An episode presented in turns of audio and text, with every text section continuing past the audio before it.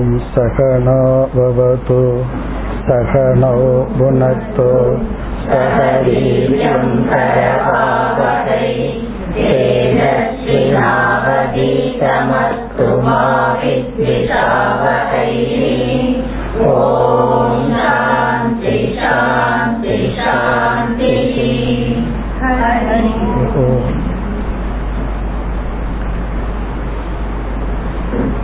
மாயா பஞ்சகம் என்ற நூலை நம்ம இன்று விசாரத்துக்கு எடுத்திருக்கிறோம். பஞ்சகம் என்ற சொல்லிற்கு ஐந்தினுடைய சேர்க்கை என்று பொருள். பஞ்சானாம் சமூக இங்கு ஐந்து ஸ்லோகங்களினுடைய சேர்க்கை. அஞ்சு ஸ்லோகங்களினுடைய கூட்டம். அதுதான் பஞ்சகம். வேதாந்த சாஸ்திரத்துல பல பஞ்சகங்கள் நம்ம படிச்சிருப்போம். சாதன பஞ்சகம் அப்படின்னு பல பஞ்சகங்கள். இந்த ஐந்து ஸ்லோகங்கள் எதை பற்றி பேசுகின்றன என்றால் மாயா. மாயா பஞ்சகம் என்றால் மாயை என்ற தலைப்பை உடைய ஐந்து ஸ்லோகங்களினுடைய கூட்டத்தை சேர்ந்த டெக்ஸ்ட் நூல் என்று பொருள். இதுதான் மாயா பஞ்சகம். இது போன்ற நூல்கள் எல்லாம் சங்கராச்சாரியாருடைய பெயர்ல நிலவி வருகிறது. உண்மையிலேயே நமக்கு யார் எழுதினார்கள்னு தெரியவில்லை. சங்கரருடைய பெயர்ல இந்த மாதிரி பல நூல்கள் இருக்கின்றன. இப்ப இந்த நூலினுடைய டாபிக் தலைப்பு வந்து மாயா. எல்லாத்துக்கும் தெரிஞ்ச வார்த்தை தான். மாயை அப்படிங்கிறது புரியாத வார்த்தையும் மாயை தான். அதுதான் மாயைன்னே சொல்றது. லைக் பிரம்மன் ஆத்மா இதெல்லாம் தெரிந்த சொற்கள். கொஞ்ச வருஷம் சாஸ்திரம் படிச்சுட்டு இதெல்லாம் தெரிஞ்சிடுதுன்னு நினைச்சிடுவோம். பிறகுதான் போக போக புரியும். இதை நம்ம தெரிஞ்சிட்டதாகத்தான் நினைச்சிட்டு இருந்தோம் அப்படின்னு அப்படி இந்த மாயா அப்படிங்கிற ஒரு சொல் அதை பற்றி ஒரு அழகான ஐந்து ஸ்லோகங்கள். முதல்ல ஒரு முகவுரையா சில கருத்தை பார்த்துட்டு பிறகு இந்த ஐந்து ஸ்லோகங்களுக்குள்ள நம்ம போவோம். பிரம்ம அல்லது பரமாத்மா அப்படின்னு ஒரு தத்துவம் வேதாந்த நூல்கள்ல பேசப்படுற சப்ஜெக்ட் மேட்டர் வேதாந்தம்ங்கிற சாஸ்திரத்துல பேசுற சப்ஜெக்ட் மேட்டர் என்ன? விஷயம் என்ன? என்றால் பிரம்ம அல்லது பரமாத்மா. அதுதான் வேதாந்தத்தினுடைய சப்ஜெக்ட் மேட்டர் ஒவ்வொரு கிரந்தம் ஒவ்வொரு நூலுக்கும் ஒவ்வொரு சப்ஜெக்ட் மேட்டருக்கும் விஷயம் இருக்கும். அதுல வேதாந்தத்தினுடைய முக்கிய விஷயம் பிரம்ம. அந்த பிரம்மத்தினுடைய சொரூபம் சுருக்கமா புரிஞ்சுக்கணும் என்றால் நித்திய சொரூபம். நாம பார்த்து அனுபவிக்கின்ற அனைத்துமே அழிவுக்கு உட்பட்டதைத்தான் நம்ம பார்த்து அனுபவிக்கிறோம். அதை பார்த்து அனுபவிக்கிற நாமும் நம்முடைய புலன்களும் மனதும் மாற்றத்துக்கும் அறிவுக்கும் உட்பட்டது. இப்ப அழியாத ஒரு பொருள் அதை பிரம்மன்னு சொல்றோம். அதே பிரம்மன் அறிவு சுரூபமாகவும் இருக்கிறது. அழியாத அறிவு சுரூபமாக குறைபடாமல் அதைத்தான் ஆனந்தம் அல்லது அனந்தம்னு சொல்றோம். இப்ப குறைபடாத அழியாத ஆனந்த சுரூபமா ஒரு வஸ்து இருக்கிறது. அந்த பொருளை பற்றி தான் வேதாந்தமானது பேசுகிறது. இப்படி வேதாந்தம் அதை பேசும் பொழுது வேறு வழி இல்லாமல் வேதாந்தம் இனி ஒரு தலைப்பையும் அறிமுகப்படுத்துகிறது. அந்த தலைப்பு தான் மாயா. இப்ப மாயை அப்படிங்கிறது வேதாந்தத்துல பேசப்படுற இரண்டாவது மேஜர் டாபிக் கடைசியில என்ன சொல்லும்னா மாயைனா ஒண்ணுமே இல்லை. மாயைன்னு கூட ஒண்ணு இல்லை. அது வேற விஷயம். ஆனா மாயைன்னு ஒரு தலைப்பை வேதாந்த அறிமுகப்படுத்துகிறது. எதற்குனா தன்னுடைய முக்கிய தலைப்பான பிரம்மத்தை புரிய வைக்க. அந்த பிரம்மத்திடம் நம்மை அழைத்து செல்ல மாயாங்கிற ஒரு தலைப்பும் பேசப்படுகிறது. இப்ப இந்த மாயை நம்ம ரெண்டு மேஜர் கோணத்துல பார்க்க போறோம். ஒன்று வந்து சாஸ்திரம் எல்லாம் படிச்சு உங்களுக்கு தெரிஞ்சிருக்கும். மாயையினுடைய லட்சணம் வந்து பிரம்மாஸ்திரயா மாயா திரிகுணாத்மிகா மாயா. இதுதான் மாயையினுடைய லட்சணம். பிரம்மத்தை சார்ந்து இருப்பது மாயை. பிரம்ம ஆஸ்ரயா ஆஸ்ரயம்னா சார்ந்திருப்பது மாயை. மாயைக்கு இனி ஒரு முக்கிய லட்சணம் திரிகுணாத்மிகா முக்குண ரூபமானது சத்வ ரஜஸ் தமஸ் என்ற மூன்று குண சுரூபமானது மாயை. இந்த உலகத்தை நம்ம பார்க்கிறோம். இந்த உலகத்துல வந்து அறிந்து கொள்ளும் தத்துவங்களை பார்க்கிறோம். நோயிங் பிரின்சிபிள் நம்ம எல்லாம் அறிவை அடையிறோம். பிறகு ஆக்டிவிட்டிஸ பார்க்கிறோம். செயல்படும் பிரின்சிபலை பார்க்கிறோம். ஒரு செயல்பாட்டை பார்க்கிறோம். ஜடமான உலக பொருளையும் பார்க்கிறோம். அப்படி இந்த மூன்று தன்மைகள் இந்த உலகத்துல நம்ம பார்க்கிறோம். ஜடத்தன்மை அது தமோ குணம். ஆக்டிவிட்டி செயல்படும் ஒரு பிரின்சிபிள் அது ரஜோகுணம். நோயிங் பிரின்சிபிள் அது சத்துவகுணம் இந்த உலகத்துல இந்த மூன்று குணங்கள் இருப்பதனால் இது எதனிடமிருந்து வந்ததோ அதனிடமும் மூன்று குணங்கள் இருக்க வேண்டும். எதனுடைய மாற்றமாக மாடிபிகேஷன் விகாரமாக பரிணாமமாக இந்த உலகம் வந்ததோ அதனிடமும் இந்த மூன்று இருக்க வேண்டும். அதுதான் மாயை. இப்ப இந்த உலகம் சத்வரஜஸ் தமஸ் என்ற மூன்று குணங்களுடைய மாயையினுடைய விகாரம். இது இந்த உலகம் காரியம் மாயா என்பது காரணம். அந்த காரண ரூபமான மாயை பிரம்ம என்ற ஒரு தத்துவத்தை சார்ந்துள்ளது. பரமாத்மாங்கிற தத்துவத்துக்கு நிகராக தனியாக இந்த மாயை இல்லை. அப்படி இருக்குன்னு சொல்பவர்கள் துவைத மதத்தை சார்ந்தவர்கள். புருஷன் பிரகிருத்தின்னு பிரிச்சு பிரம்மன்கிறது வேறு பிரகிருதிங்கிறது வேறு. அந்த பிரம்மன் பிரகிருத்தியை தனக்குள் எடுத்துக்கொண்டு இந்த உலகத்தை படைச்சார். இதெல்லாம் துவைத சாஸ்திரங்கள். நம்ம அத்வைத சாஸ்திரத்துல என்ன சொல்றோம்? பிரம்மன் தான் இருக்கு அதனிடம் ஒரு சக்தி இருக்கின்றது பவர் அந்த சக்தி தான் மாயை. இப்ப மாயைக்கு இனி ஒரு லட்சணம். ஃபர்ஸ்ட் பிரம்மாஸ்ரயான்னு பார்த்தோம். இரண்டாவது திரிகுணாத்மிகான்னு பார்த்தோம். மூன்றாவது முக்கியமான லட்சணம் மாயா இஸ் அ பவர் சக்தி. இந்த சக்தி அப்படிங்கறத ஒன்றை எடுத்து நம்ம விசாரம் பண்ணி பார்த்தா அத வந்து கடைசியா அது நித்தியாங்கிற முடிவுக்கு நம்ம வருவோம். இப்போ உதாகரணமாக இந்த கைக்கு வந்து எழுதுற சக்தி இருக்கு. இந்த எழுதுற சக்தி கைக்கு வெளியே இருக்கா கையுக்குள்ள இருக்கா? யோசிச்சு பார்த்தோம் அப்படின்னா சக்தியினுடைய வெளிப்பாடு இருக்கே தவிர சக்திக்கு ஒரு லொகேஷன் சொல்லவே முடியாது. காரணம் என்ன? என்றால் கண்டிப்பா கையுக்கு வெளியே அந்த சக்தி இல்லை. கையுக்கு வெளியே அந்த சக்தி இருந்ததுன்னா நம்ம கையை சும்மா வச்சுட்டு எழுத சொல்லிடலாம். அப்ப கையில தான் இருக்கு. ஆனா சில சமயங்கள் என்ன ஆகுது? கை இருக்கு எழுதுற சக்தி போயிடும். வயதாகும் பொழுது கை நடுங்குது எழுத முடியல. அப்போ கைக்கு வெளியே இருக்கா உள்ள இருக்கான்னு தெரியல. அப்ப எனி சக்தி எந்த ஒரு பவர் நம்ம அனுபவிக்க முடிகிறது ஆனால் அதனுடைய இருப்பிடத்தை நம்மால் நிர்ணயிக்க முடியவில்லை. எதை நம்ம அனுபவிக்கிறோம் அதுக்கு லோக்கஸ் உண்மையிலேயே இல்லையோ அதெல்லாம் மித்தியா. கயிற்றுல பாம்பை அனுபவிக்கிறோம். ஆனா அதனுடைய உண்மையான இருப்பிடம் கிடையாது. கயிற்று மீது நம்ம ஏற்றி வச்சுட்டு பார்த்துட்டோம் அதனால அது மித்தியா. மித்தியான்னா என்ன? எது அனுபவத்தில் உண்டோ ஆனால் ஆராய்ந்து பார்த்தால் இல்லையோ அது மித்தியா. இப்ப மாயை என்பது பிரம்மனிடம் இருக்கின்ற ஒரு பவர் ஒரு சக்தி. அதனால வந்து கடைசி என்ன சொல்ல போறோம்? அந்த மாயையினுடைய ஸ்டேட்டஸ் அதனுடைய தன்மையே மித்தியான்னு சொல்றோம். இந்த மாயா அப்படிங்கறத இப்ப நம்ம ஒரு சக்தியா அப்ரோச் பண்ணி பார்ப்போம். இந்த திரிகுணாத்மிகா இதெல்லாம் தத்துவ போதங்கள் எல்லாம் வேற ஆங்கிள் படிக்கிறோம். இப்ப வந்து மாயாங்கிற சக்தி பிரம்மனை சார்ந்துள்ளது. இப்ப நம்ம எல்லாம் அந்த மாயையிலிருந்து தான் எப்படியோ பிறந்து இருக்கோம். இந்த உடம்பெல்லாம் மாயையிலிருந்து வந்தது. இந்த உடம்புக்குள்ள மனசும் மாயையிலிருந்து தான் வந்தது. அதற்குள்ள வந்து பிரம்மத்தினுடைய பிரதிபிம்பம் சிதாபாசன் ஜீவ தத்துவம் இதெல்லாம் மாயையிலிருந்து வந்தது.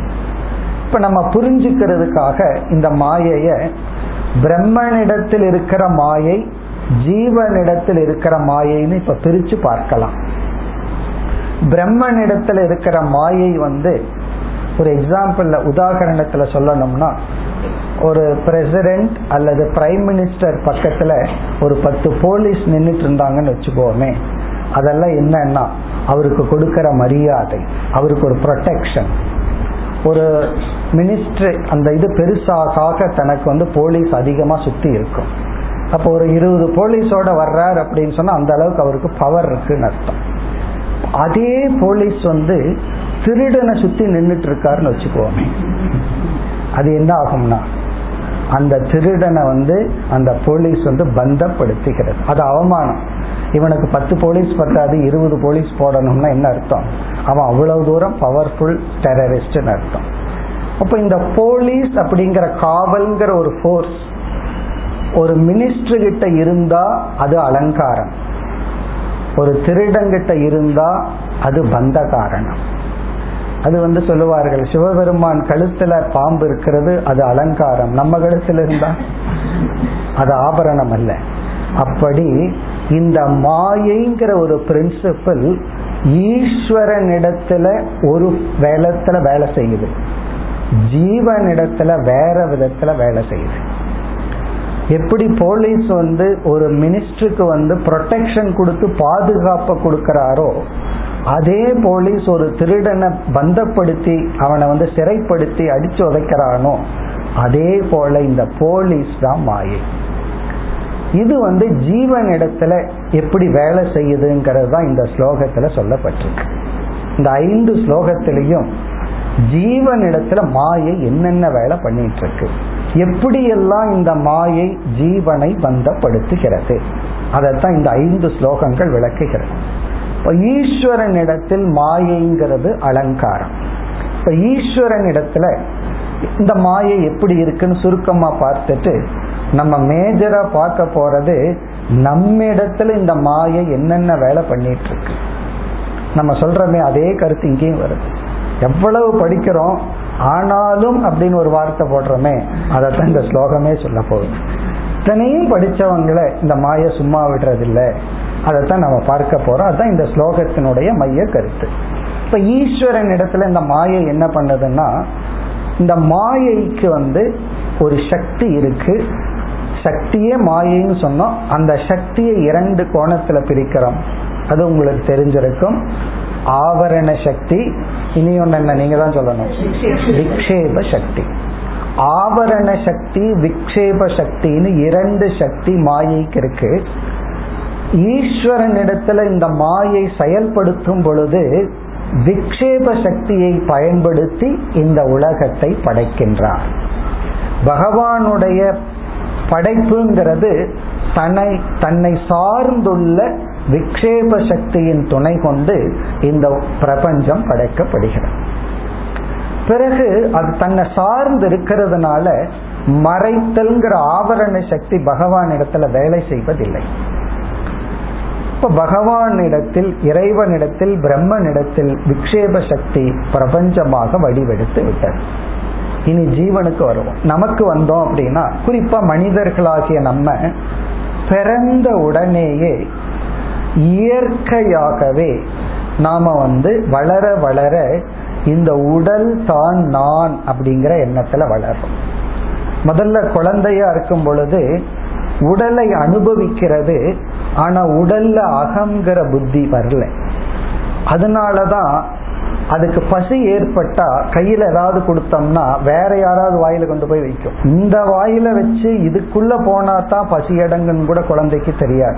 நாம் ஒரு இண்டிவிஜுவல் நாம் ஒரு தனிப்பட்ட ஜீவன்கிறது கூட தெரியாது. ஆனா அந்த அபிமானம் சுவாவமா இருக்கு இருந்தது.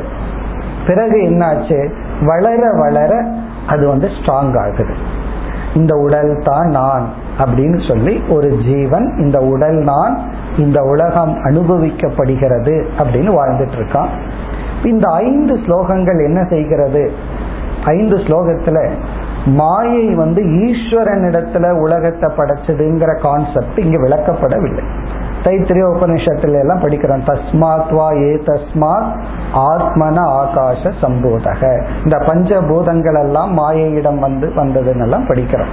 ஸோ அந்த ஆஸ்பெக்ட் சொல்லாம ஜீவனிடத்துல மாயை ஆவரண விக்ஷேப சக்தியை பயன்படுத்தி ஜீவனை எப்படி சம்சாரியாக வைத்துள்ளது.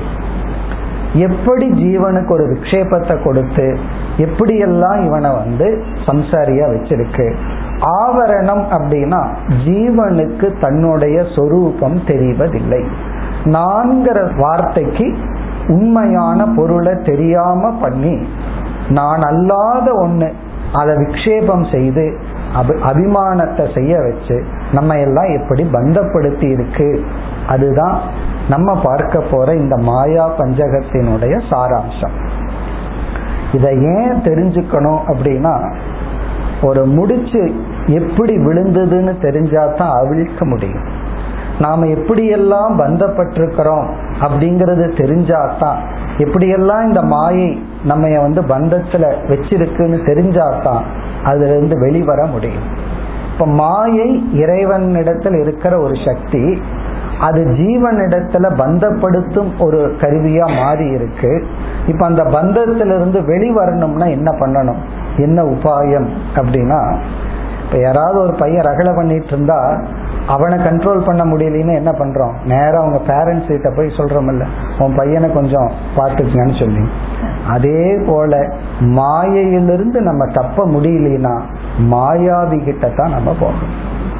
ஈஸ்வரங்கிட்ட தான் நம்ம போய் சரணடைஞ்சு ஏன்னா நமக்கு இருக்கிற இந்த அகங்காரத்துக்குன்னு ஒரு பவர் கொடுக்கப்பட்டிருக்கு சக்தி கொடுக்கப்பட்டிருக்கு. அதை வச்சு மாயையை தாண்ட முடியாது ஏன்னா அந்த சக்தியே மாயையா இருக்கு. அந்த அகங்காரத்துக்கு நமக்குன்னு ஒரு பவர் இருக்கு. ஒவ்வொருத்தர் சொல்றாங்களே நான் இதை பண்ணிடுவேன் அதை பண்ணிடுவேன் இவ்வளவு சம்பாதிச்சிருக்கிறேன் எனக்கு இவ்வளவு அறிவு இருக்குன்னு எல்லாம் சொல்றமே. அப்போ இந்த அகங்கார பலத்தினால நம்ம மாயையை தாண்ட முடியும் நினைக்கிறோம். பை ஃபேக்ட் அந்த அகங்காரம் பலம்தான் மாயை. அந்த அகங்காரத்துக்கு ஒரு ஸ்ட்ரென்த் இருக்கே. அந்த ஸ்ட்ரென்த் தான் மாயை. அந்த சக்தி தான் மாயை. இதுதான் ரொம்ப ரொம்ப சூக்மமான கருத்து. இப்ப எதெல்லாம் சக்தின்னு நம்ம நினைச்சிட்டு இருக்கிறோமோ எனக்கு இவ்வளவு பணம் இருக்கு எனக்கு இவ்வளவு வயது இருக்கு எங்கிட்ட இவ்வளவு பவர் இருக்கு அறிவுத்திறன் இருக்கு ஞாபக சக்தி இருக்கு இவ்வளவு சாஸ்திரம் படிச்சிருக்கேன். இட்ஸ் ஆல் பவர் நம்ம நினைச்சிருக்கிறோம் இதை வச்சு மாயைய கடந்துருவோம். பை ஃபேக்ட் இதுதான் மாயை. எதெல்லாம் நம்ம வந்து சக்தி பவர் என்னால முடியும் அந்த ஈகோ ஓன் அப் பண்ணிட்டு சொல்லுதே அதுதான் மாயை. பிறகு ஒரு சக்தி நமக்கு ஓணும் என்ன சக்தி தெரியுமோ? இதையெல்லாம் விடுற சக்தி. இதெல்லாம் என்னுடையது அதல்லன்னு அந்த டிசோன் பண்றமே அந்த சக்தி வேணும் அப்ப இதை யாருகிட்ட போடுறது? இதெல்லாம் எங்கிட்ட இருக்கே. இதை ஈஸ்வரன் கிட்ட கொடுத்தது இது ஈஸ்வரனை சார்ந்தது என்னை சார்ந்ததல்ல. இதுக்காகத்தான் பகவான் பகவத்கீதையில டென்த் சாப்டர் லெவன்த் சாப்டர் ரெண்டு சாப்டர் எதற்குனா எதெல்லாம் நீ கிளைம் பண்றையோ உன்னுடைய தவம் அறிவு இதெல்லாம் என்னை சார்ந்தது. எல்லா விபூதியும் என்னை சார்ந்தது. என்னைக்கு அந்த ஈகோ என்னுடையதுன்னு சொல்லுதோ அப்ப மாயையினுடைய ட்ராப்ல நம்ம விழுந்துட்டோம்னு அர்த்தம். அப்போ மாயையினுடைய டிராப்ல இருந்துட்டு எப்படி மாயையை தாண்ட முடியும்? இப்ப நம்ம மாயாவியான ஈஸ்வரனை நம்ம சரணடையணும். அந்த ஈஸ்வரன் கிட்ட போய்தான் நம்ம அந்த மாயையிலிருந்து விடுபட முடியும். நீ அடுத்த கேள்வி அந்த ஈஸ்வரன் கிட்ட சரணடையணும் என்றால் ஒருத்தர்கிட்ட நம்ம எப்ப சரணடைவோம்? அவரை பத்தி புரிஞ்சுக்க புரிஞ்சுக்கத்தான். ஒருத்தர் மீது நமக்கு வைக்கிற அன்பும் அவரை நம்ம புரிஞ்சுக்கிற அறிவும் சமமா இருக்கும். புதுசா ஒருத்தர் நம்ம வீட்டுக்கு வாடகைக்கு வர்ற ஃபர்ஸ்ட் இன்டிஃபரெண்டா இருப்போம். அவரை புரிஞ்சுக்க புரிஞ்சுக்கத்தான் நம்மளுடைய எமோஷன் வந்து அந்த டைரக்ஷன்ல போகும். நல்லா பழகலாமா இல்ல ஒரு டிஸ்டன்ஸ் வச்சுக்கலாமா? இப்போ அறிவும் உணர்வும் அப்படியே சேர்ந்து போகும். அப்ப ஈஸ்வரன் இடத்துல நம்ம சரணடையணும்னா ஈஸ்வர ஞானம் நமக்கு தேவை. பகவானை பற்றிய ஒரு அறிவை அடைய அடைய பகவான் இடத்துல நம்மால சரணடைய முடியும். கடைசியில் அந்த ஈகோன்னு ஒன்று கிளைம் பண்ணிட்டு இருக்கே அதுக்கு ஒண்ணுமே இல்லாம போகும். ஈகோவுக்கு ஒண்ணுமே இல்லைன்னா ஈகோ இல்லாம போயிடும். ஈகோ வந்து அதுக்கு ஆள் இருக்கிற வரைக்கும் தான் ஐடென்டிஃபை பண்ற வரைக்கும் தான் அது இருக்கும். அது ஐடென்டிஃபை பண்றதுக்கு ஒண்ணுமே இல்லைன்னா அந்த ஈகோவே மறைஞ்சு போகும். அதுதான் மோக்ஷம். அந்த ஞானத்தை அடையணும்னா இந்த மாயை எப்படியெல்லாம் நம்ம கஷ்டப்படுத்திட்டு இருக்கு? எப்படியெல்லாம் ஜீவனுக்குள்ள போய் வேலை பண்ணிட்டு இருக்கு? அதைத்தான் மிக அழகாக இந்த அஞ்சு ஸ்லோகத்துல கூறப்படுகிறது. இப்ப நம்ம வந்து ஒவ்வொரு ஸ்லோகமா போவோம். இந்த அஞ்சு ஸ்லோகத்தின் சாராம்சம் என்ன? நம்ம எப்படி கட்டுண்டுள்ளோம்? மாயை நம்ம என்னென்னலாம் பண்ணிட்டு இருக்கு? அதை விளக்கிற ஸ்லோகம் தான் அப்படி விளக்கும் பொழுது பிரம்மஸ்வரூபமும் கூறப்பட்டு மாயையினுடைய காரியமும் கூறப்படுகிறது இப்ப நம்ம முதல் ஸ்லோகத்துக்கு போவோம். எல்லாத்துக்கிட்டையும் டெக்ஸ்ட் இருக்கும். நிருபம நித்திய நிரம்சகேப்பி அகண்டே மயி சிதி சர்வ விகல்பனாதி சூன்யே கடயதி ஜெகதீஷ ஜீவபேதம் ஸ்வகடித கடனா படியசி மாயா. முதல்ல கடைசி வரிய பார்த்துருவோம். மாயா. இந்த மாயை என்பது அகடித கடனா படியசி படியசினா மிக மிக அறிவு வாய்ந்த பவர்ஃபுல் படியசினா ரொம்ப பவர்ஃபுல்லா புத்திசாலித்தனமா. அதாவது புத்திசாலித்தனமா நம்ம ஏமாத்துறதுன்னு அர்த்தம். அதாவது ஏமாத்துறது அவ்வளவு சுலபம் கிடையாது. ஒருத்தரை ஏமாத்தணும்னு சொன்னா புத்தி வேணும். புத்தி இல்லைன்னா ஏமாற்றவே முடியாது. ஒரு பொய் சொல்றோம் அப்படின்னா ஒரு ரியாலிட்டியை கிரியேட் பண்றோம்னு அர்த்தம். இல்லாத ஒண்ணு அவர்கிட்ட இருக்கிற மாதிரி காட்டுறோம். அப்போ ஒருத்தரை ஏமாத்தணும்னா எது இல்லையோ அதை இருக்கிற மாதிரி காட்டுறது. அதான் படியசி. என்ன ஒரு இன்டெலிஜென்ட் மாயைக்கு இருக்கு? அகடித கடனா அகடிதம் அப்படின்னா நடக்கவே முடியாது. இம்பாசிபிள் சில சமயம் நம்ம சொல்றோம்ல அது கண்டிப்பா அது இருக்காது நடக்கவே நடக்காதுன்னு சொல்றோம்ல. அகடித கடனானா அதை நடக்க வைக்கும். நடக்க முடியாததை நடத்தி வைப்பதில் திறமையுடையது மாயை. அகடித நடக்க முடியாததை கடனா நடத்தி வைப்பதில் படியசி மிகவும் திறமை வாய்ந்த ஒரு தத்துவம் தான் மாயா. இது வந்து மாயைக்கு இங்க கொடுக்கிற ஒரு லட்சணம். அதாவது நம்ம எப்படி பந்தப்படுத்துதுன்னா கண்டிப்பா நடக்காது ஆனா நடக்க வைக்குது. இம்பாசிபிள பாசிபிள் ஆக்கி காட்டுறது தான் மாயை. அதுல என்ன எக்ஸ்ட்ரீம் ஹையஸ்ட் இந்த கிளைமேக்ஸ் சொல்றமே அது என்ன அப்படின்னா எது இல்லையோ அதை இருக்கிற மாதிரி காட்டுறது மாயை எது இருக்கோ அதை இல்லாததாக்குவது மாயை இருக்கிறத இல்லாததாக்க முடியாது. ஆனா மாயையதாக்குது பிரம்மன் தான் இருக்கு. நம்ம பிரம்மத்தை தேடிட்டு இருக்கோம். பிரம்மன் தான் இல்லை அப்படின்னு நினைச்சிட்டு இருக்கோம். இந்த ஜெகத்து சரீரம் எல்லாம் கிடையாது. ஆனா அதுதான் இருக்குன்னு நினைச்சிட்டு இருக்கோம் இப்ப எது இருக்கோ அது இல்லாதத மாதிரி நம்ம நினைக்க வைக்கிறதும் எது இல்லையோ அதுதான் இருக்கு அப்படின்னு நம்ம நினைக்க வைக்கிற வேலையை செய்யுதே அதுதான் மாயை. இப்படி இந்த மாயை என்ன பண்ணுதான் நடக்காததை நடத்தி காட்டுகிறது இல்லாததை இருப்பது போல் காட்டுகிறது. இப்படி காட்டுவதில் மிக திறமையுடைய ஒன்றுதான் மாயா என்ற தத்துவம். இப்போ இந்த இடத்துல நம்ம மாயையை எப்படி பார்க்கணும்னா இந்த தத்துவ போதம் நூல்கள்ல எல்லாம் மாயை வந்து ஈஸ்வரனுடைய சக்தி அதனிடமிருந்து பஞ்சபூதம் வந்தது அந்த ஆஸ்பெக்டுக்கு போகல. பகவானிடத்துல மாயை இருந்து என்ன வேலை பண்ணுங்கிற படிப்பை நம்ம பண்ணல. இந்த ஜீவன் நம்ம எல்லாம் வந்துட்டோம். நமக்குள்ள இந்த மாயை போய் என்னென்ன வேலை பண்ணிட்டு இருக்கு எப்படியெல்லாம் நம்ம பந்தப்படுத்துது அபிமானத்தை வச்சு நம்ம கஷ்டப்படுத்திட்டு இருக்கு அதை நம்ம படிக்கிறோம். இத படிச்சு என்ன கண்டுபிடிக்கணும்னா அந்த ஹெல்ப்லெஸ்னஸ கண்டுபிடிக்கணும்.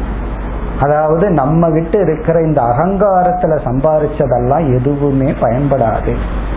பிறகு பகவானிடத்துல சரணடைஞ்சு அந்த சக்தியின் மூலமா தான் மாயையை நீக்க முடியும். இந்த சரணாகதிக்கு ஒரு ஒரு பிரின்சிபல் என்னவென்றால் நம்ம யாரிடத்துல சரணடைகிறோமோ அவங்க சக்தியை நம்ம அடைஞ்சிடறோம். இது ஒரு பாரடாக்ஸ் அதாவது ஒருத்தர்கிட்ட நம்ம சரண்டர் அடைஞ்சிட்டோம் அப்படின்னா அவங்க பவர் எல்லாம் நமக்கு வந்துடுது ராமர் இடத்துல சரண் அடைஞ்சான் ராமருடைய பவன் சுக்ரீவனுக்கு வந்துச்சு. அப்போ யார் இடத்துல சரணடைகிறோமோ அவங்க பவர் நமக்கு வருதுன்னா பகவான் இடத்துல சரணடைஞ்சோம்னா பகவானுடைய பவர் நமக்கு வந்துடும் இப்ப பகவானுடைய பவர் நமக்கு வரும் பொழுது பகவான் இடத்துல மாயை செல்லாது. இப்ப நம்ம இடத்துல மாய வேலை நடக்காது. என்னைக்கு அந்த சரண் அடையலையோ அது வரைக்கும் மாயை நமக்குள்ள வேலை செஞ்சிட்டு இருக்கோம் எப்படி எல்லாம் வேலை செய்யுது? அதுதான் இப்ப விளக்கப்படுகிறது. இப்ப முதல் வரியில அந்த பிரம்ம தத்துவம் விளக்கப்படுகிறது. முதல் இரண்டு வரியில இப்படிப்பட்ட பிரம்ம தத்துவம். பிறகு வேதாந்தத்துல நம்ம இறுதியா மகா வாக்கியத்தில் என்ன சொல்றோம்? அந்த பிரம்ம தத்துவமும் இந்த சரீரத்துக்கு ஆதாரமா இருக்கிற ஆத்மாவும் ஒன்றுதான்னு சொல்றோம். இந்த உலகத்துக்கே ஆதாரமா இருக்கிற பிரம்ம தத்துவமும் இந்த உடலுக்கு ஆதாரமா இருக்கிற ஆத்ம தத்துவம் ஒன்று.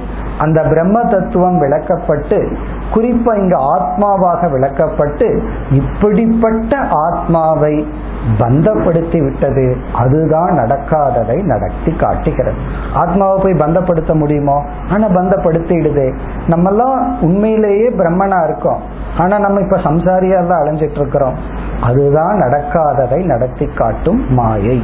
முதல் இரண்டு வரி நம்முடைய உண்மை சொரூபம் அல்லது பிரம்மஸ்வரூபம் நிருபம நித்திய நிரம்சகே அபி அகண்டே.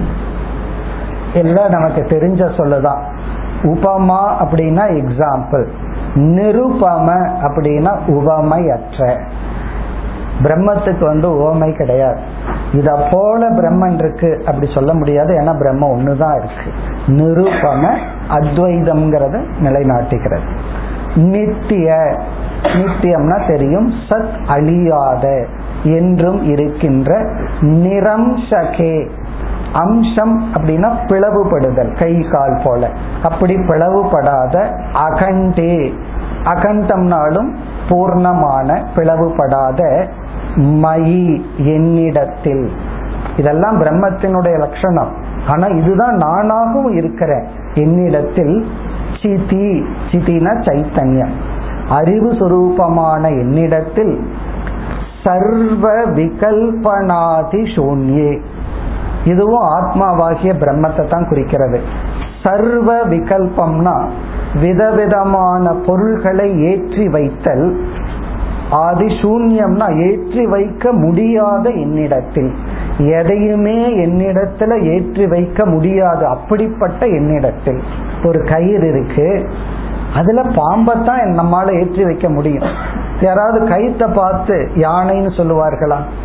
அப்ப கயிற்றுல யானையை ஏற்றி வைக்க முடியாது. கயிற்றுல பாம்பத்தான் ஏற்றி வைக்க முடியும். நான் வந்து யானை மாதிரி இருக்கேன். என்னிடத்துல ஒரு கயிற்றையோ பாம்பையோ ஏற்றி வைக்க முடியுமா? அப்போ என்னிடத்துல எதையுமே ஏற்றி வைக்க முடியாத மாதிரி நான் இருக்கிறேன். சாதிருஷ்யமே கிடையாது. கயிற்றுல பாம்பை பார்த்தா அதுக்கு ஏதாவது சரின்னு சொல்லலாம். ஒருத்தன் கயிற்றை பார்த்துட்டு யானைன்னு சொன்னான்னா என்ன பண்றது? என்ன சாதிருஷ்யம்? பாம்புக்கு நிகரா அங்க கயிறு வேணா இருக்கலாம். அங்க யானை கிடையாது. அப்படி எந்த விதத்திலையும் இந்த அனாத்மாவை என்னிடத்துல ஏற்றி வைக்க முடியாத மாதிரி நான் இருக்கேன். இருப்பினும் இந்த மாயை ஏற்றி வச்சிருதே. இந்த உடம்பை ஏற்றி வச்சு என்ன பந்தப்படுத்துகிறது அதுதான் சொல்லப்படுகிறது. சர்வ விகல்பனாதி. விகல்பம்னா இந்த உடல் மனம் புத்தி உலகம் பந்தங்கள் இவைகளெல்லாம் சூன்யன்னா இவைகளையெல்லாம் ஏற்றி வைக்க முடியாத என்னிடத்தில் என்ன பண்ணுதான்? கடயதி. இதையெல்லாம் செய்யுது. என்ன செஞ்சிடுதான்? ஜெகத் ஈஷ ஜீவ வேதம் இந்த மூன்று விதமான வேற்றுமையை மாயை உருவாக்கி விட்டது என்னென்ன வேற்றுமை? ஜெகத் உலகம் ஜீவன். உலகத்தை நான் அனுபவிப்பவன் ஈஷக இறைவன்.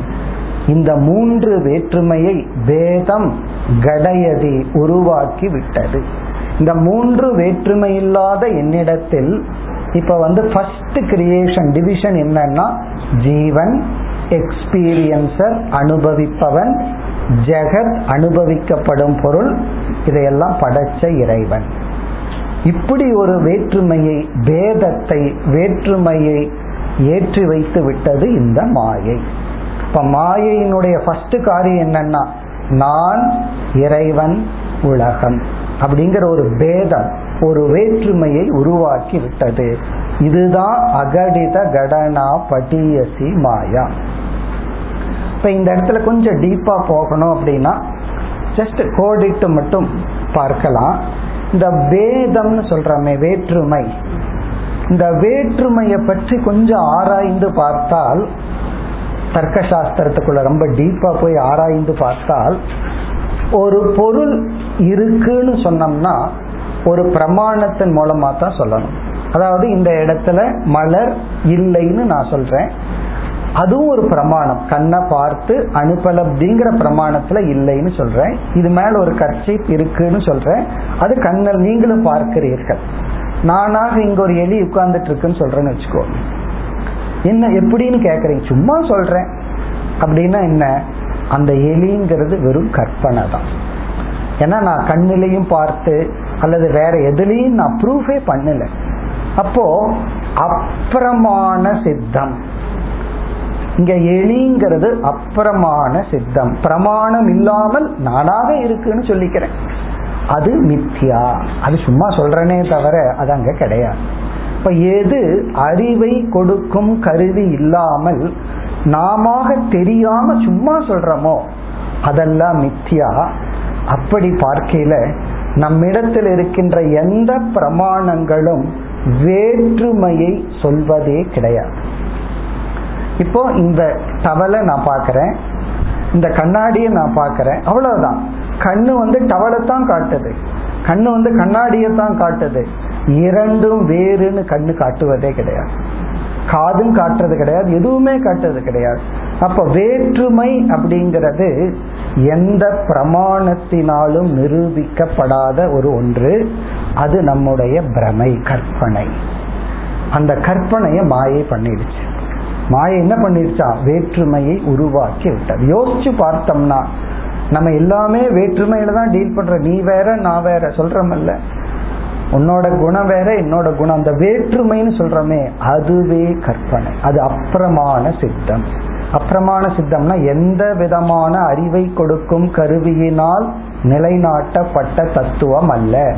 பிறகு எப்படி வந்ததுன்னா மாயா. இந்த பேதத்தை நடக்க முடியாததை நடத்தி மாயை காட்டி விட்டது இப்படி இதை நம்ம நல்லா யோசிச்சு கண்ணை மூடி உட்கார்ந்து நிதித்தியாசனம் பண்ணாதான் இதனுடைய ஆழ்ந்த கருத்து புரியும் இப்ப வந்து அந்த மாடு வந்து சாப்பிட்டு உள்ள தள்ளிக்குதல்ல அது போல தள்ளிக்குவோம். பிறகு மெதுவா உள்ள போய் வீட்டுல எல்லாம் உட்கார்ந்து ஆறு அமர உட்கார்ந்து மெதுவா நம்ம அசை போட்டு கொஞ்சம் கொஞ்சமா டைஜஸ்ட் பண்ணிக்குவோம். காரணம் என்னன்னா இந்த கிளாஸ் முடிஞ்ச உடனே கிளாஸ் எப்படி இருந்ததுன்னா கிளாஸே மாகின்றுவோம் காரணம் அதாவது புரிஞ்சாத்தானே ஏன்னா அவ்வளவு ஒரு டீப் சப்ஜெக்ட் இது. அவ்வளவு சுலபமா நம்ம ஏதோ லிட்டரலா ஏதோ புரிஞ்ச மாதிரி இருக்கும். ஆனா அது ஒரு டைம் எடுத்துக்கும். ஏன்னா புரிஞ்சிடுதுன்னா நேர பிரம்மகிட்ட போய் தான் உட்காருக்கும் நேர மோட்சம் தான் அதனால கொஞ்சம் புரியாட்டியும் பரவாயில்ல. இதுல கருத்து என்னன்னா வேதம் அப்புறமான சித்தம். இது வேதாந்தத்துல ஒரு முக்கியமான கருத்து. வேற்றுமை எந்த அறிவை கொடுக்கும் கருவியினாலும் நிலைநாட்டப்பட்டதல்ல. ஆகவே அது மித்தியா. அப்படிங்கும் போது வேற்றுமையே மித்தியான்னு சொன்னதுக்கு அப்புறம் குறை சொல்றதுக்கு என்ன இருக்கு? இந்த குறை எப்ப சொல்ல ஆரம்பிப்போம்? வேற்றுமையை அடிப்படையா வச்சுட்டு தான் ஃபர்ஸ்ட் வேற்றுமை என்ன? நான் நீ. அதுக்கப்புறம் தானே குறை சொல்லுவோம். வேற்றுமையே இல்லைன்னா யார் யாரை குறை சொல்றது? யார் யாரை தாக்குறது? யாரை கண்டு யார் அழுகிறது? யாரை யாரை வந்து புகழ்ந்துக்கிறது இகழ்ந்துக்கிறது? இப்படி இந்த பேதம் மாயையினுடைய நடக்காததை நடத்தி காட்டும் ஒரு செயல். இத வந்து இந்த நூல் ஆசிரியர் நம்ம சங்கரர்னே வச்சுக்குவோம். யாரோ எழுதினாலும் இதை எழுதினவர் சங்கரருக்கு இருக்கிற அறிவு இருந்தா தான் எழுத முடியும். அதனால சங்கரர்னே வச்சுக்குவோம். சங்கரர் முதல் ஸ்லோகத்தில் மாயையினுடைய காரியம் என்ன? அது ஜீவனிடத்துல என்ன பண்ணிடுச்சா? ஜீவ ஜெகத் ஈஸ்வர பேதத்தை உருவாக்கி விட்டது இனி அடுத்த இரண்டு ஸ்லோகங்கள் ஜெகத் வேதத்தை பத்தி பேசுது. இரண்டு மூன்று. நான்காவது ஸ்லோகம் ஜீவபேதம் பேசப்படுகிறது. ஐந்தாவது ஸ்லோகம் ஈஸ்வர பேதம் பேசப்படுகிறது. இதுதான் இந்த டெக்ஸ்ட் முதல்ல மாயையினுடைய காரியம் என்னன்னா வேதத்தை உருவாக்கிடுச்சு. வேத புத்தியை உருவாக்கி விட்டது பிறகு இந்த ஜெகத்துல எப்படி வேதங்கள் அதை ரெண்டு ஸ்லோகத்தில் விளக்குது. ஜீவ பேதம் நான்காவது ஸ்லோகம் ஈஸ்வர பேதம் ஐந்தாவது ஸ்லோகம். ஜீவனுக்குள்ள பேதங்கள் ஈஸ்வரனுக்குள்ள பேதங்கள் ஜெகத்துக்குள்ள பேதங்கள். இதுதான் இந்த டெக்ஸ்ட் நம்ம இரண்டாவது ஸ்லோகத்துக்கு போலாம். ஸ்ருதிசத நிகமாந்த சோதகான் அபி அகக தனாதி நிதர்ஷனேன சத்யக கலுஷயதி சதுஷ்பதாத்யபின்னான் அகடித கடனா படியசி மாயா. இந்த ஸ்லோகமும் அடுத்த ஸ்லோகமும் ஜெகத்துல எப்படியெல்லாம் பேதங்கள் அதை விளக்குகிறது. இப்ப ஜெகத்துங்கிறது நம்ம பார்த்து அனுபவிக்கிற பஞ்சபூதங்கள். பஞ்சபூதங்கள் உங்களுக்கு தெரியும் ஆகாசத்திலிருந்து பூமி வரை. எல்லாமே ஒரு ஜட பொருள். ஆனா நம்ம எப்படி பிரிச்சு வச்சிருக்கிறோம்? எல்லாமே ஜட பொருள்னு சொன்னா நகை கடையில் இருக்கிற நகையும் கல் ரோட்ல இருக்கிற கல்லும் என்ன? எல்லாம் ஜட பொருள் தானே. ஆனா நம்ம எவ்வளவு வேல்யூ எதுக்கு வச்சிருக்கிறோம்? நகைக்கு ஒரு தங்கத்துக்கு ஒரு வேல்யூ கல்லுக்கு ஒரு வேல்யூ இப்ப மண்ணுக்கே தங்கத்தினுடைய வேல்யூ வந்துடுச்சு. அப்படி அப்படி வேல்யூவை பிரிச்சு வச்சுட்டோம் நம்ம. அப்ப இந்த ஜெகத்துல வந்து நம்ம புத்தி என்ன பண்ணிடுச்சுன்னா பிரிச்சு வச்சிடுது இதுக்கு ஒரு வேல்யூ இருக்கு இதுக்கு ஒரு வேல்யூ இருக்குன்னு பிரிச்சு வச்சிடுச்சு பிறகு வந்து எதுக்கு புத்தி வேல்யூ கொடுக்குதோ அது நம்முடைய சாத்தியமாகி விடுகிறது. எதுக்கு நம்ம ஒரு மரியாதை கொடுக்கறோமோ ஒரு சத்தியத்துவம் கொடுக்கறோமோ வேல்யூ அப்படிங்கிறது நம்ம வந்து வேல்யூ கான்டெக்ட்ல பேசுறோம். தத்துவ இயல்ல வந்து அதை ரியாலிட்டின்னு சொல்லுவோம். புத்தி எதுக்கு உண்மைத்துவம் மெய் சத்தியத்துவம் கொடுக்குதோ அதை நம்ம நாட ஆரம்பிச்சிடுறோம். அதைத்தான் அடையணும் அப்படின்னு அதை நாடி போறோம். எது வரைனா அதை அடையிற வரை. அடைஞ்சதுக்கு அப்புறம்தான் ஒரு உண்மை தெரியுது இது அல்ல. இது என்னுடைய லட்சியம் அல்ல. அடையாத வரைக்கும் அதை அடையணும்னு தோணுது. அடைஞ்சதுக்கு அப்புறம் தான் தெரியுது அதை நான் அடிக்கடி கிளாஸ்ல சொல்றது. பணத்தை ஏன் மனுஷன் அவ்வளவு கஷ்டப்பட்டு அடையறான் அப்படின்னா ஒரு இன்செக்யூரிட்டி அது என்னை பாதுகாக்கும். அடைஞ்சதுக்கு அப்புறம் தான் தெரியுது நான் தான் அதை பாதுகாக்கணும். அது என்ன பாதுகாக்கிறது போய் இந்த பீச்சில் எல்லாம் இவங்க நாயை கூட்டிட்டு போவாங்க. கொஞ்ச தூரம் போனா நாய் தான் இவரை கூட்டிட்டு போகும். அப்படியே தலைகீழ மாறு அப்படி எல்லாமே நம்ம நினைச்சிட்டு ஒன்று போறோம் அது வேற விதமாக இருக்கிறது. அப்படி இந்த ஸ்லோகத்தில் என்ன சொல்லப்படுதுன்னா இந்த ஜெகத்தில் இருக்கிற சில பொருள்கள் எல்லாம் மாயை வசத்துல நம்முடைய இலக்காக பொய்யாக காட்டப்பட்டு ஆக்சுவலி நமக்கு எதையுமே அடைய வேண்டாம். நம்ம ஏற்கனவே நிறைஞ்சு அடைஞ்சுதான் இருக்கிறோம். ஆனா அதனுடைய அதை மறைஞ்சிருது. பிரம்மஸ்வரூபமா ஆனந்தமா நம்ம இருக்கிறோம்.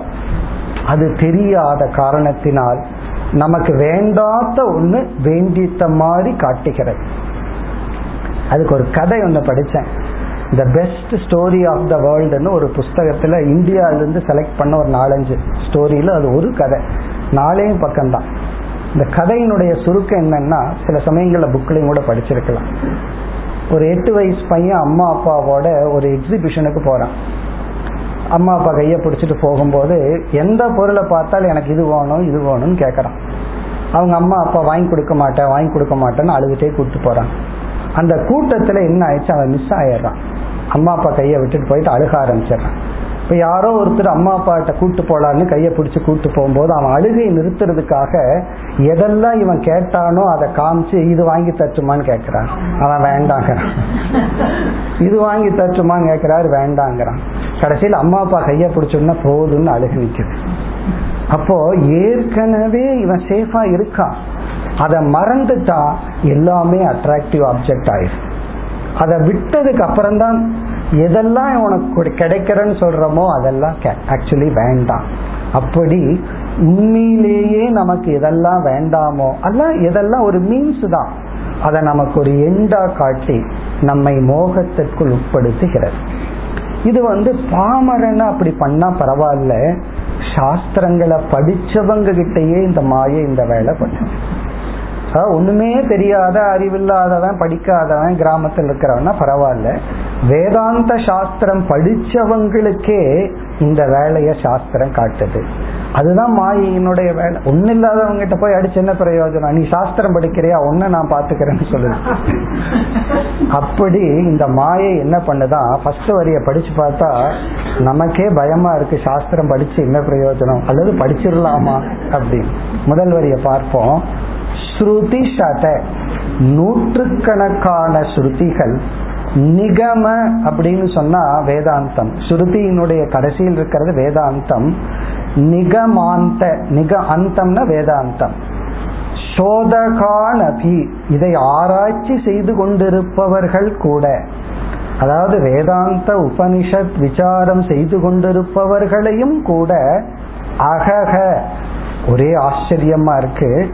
தனாதி நிதர்சனேன பணம் முதலியவைகளை முன்னிறுத்தி காட்டி சத்யக கலுஷயதே. ஜஸ்ட் லைக் தட் அவர்களுடைய மனதை மோகத்திற்குள் உட்படுத்தி விடுகிறது. யார் சாதாரண ஆள்களா இருந்தா பரவாயில்ல. இது பொய் இது பொய் பணம் வேண்டாம் பணம் வேண்டாம்னு சொல்லிட்டு எனக்கு குருதட்சிணை யார் எவ்வளவு கொடுத்தான்னு கவுண்ட் பண்றாங்க வச்சுக்கோங்க டீச்சிங் என்னன்னா பணம் வேண்டாம். ஒரு ஆசிரமத்துல நான் பேரை சொல்லல. அந்த ஆசிரமத்துல வந்து அட்வர்டைஸ் பண்றாங்க. இந்த கோயிலுக்கு இதெல்லாம் கொடுத்தா உங்க பெயர் வந்து முன் எழுதப்படும் வாசிக்கப்படும். உங்க பெயரெல்லாம் வாசிப்போம். இவ்வளவு கொடுத்தா உங்க பேர் பப்ளிக்ல வாசிக்கப்படும். அதுக்கு முன்னாடி என்ன கிளாஸ்னா அகங்காரம் இருக்கக்கூடாது மகமாக இருக்கக்கூடாது. நீங்க செய்யற தானம் உங்களுடைய சித்த சுத்திக்காக புகழுக்காக அல்ல இப்படி சொல்லிட்டு நீங்க தானம் பண்ணா உங்களோட ஈகோவை நாங்க பூஸ்ட் பண்ணி காட்டுவோம்.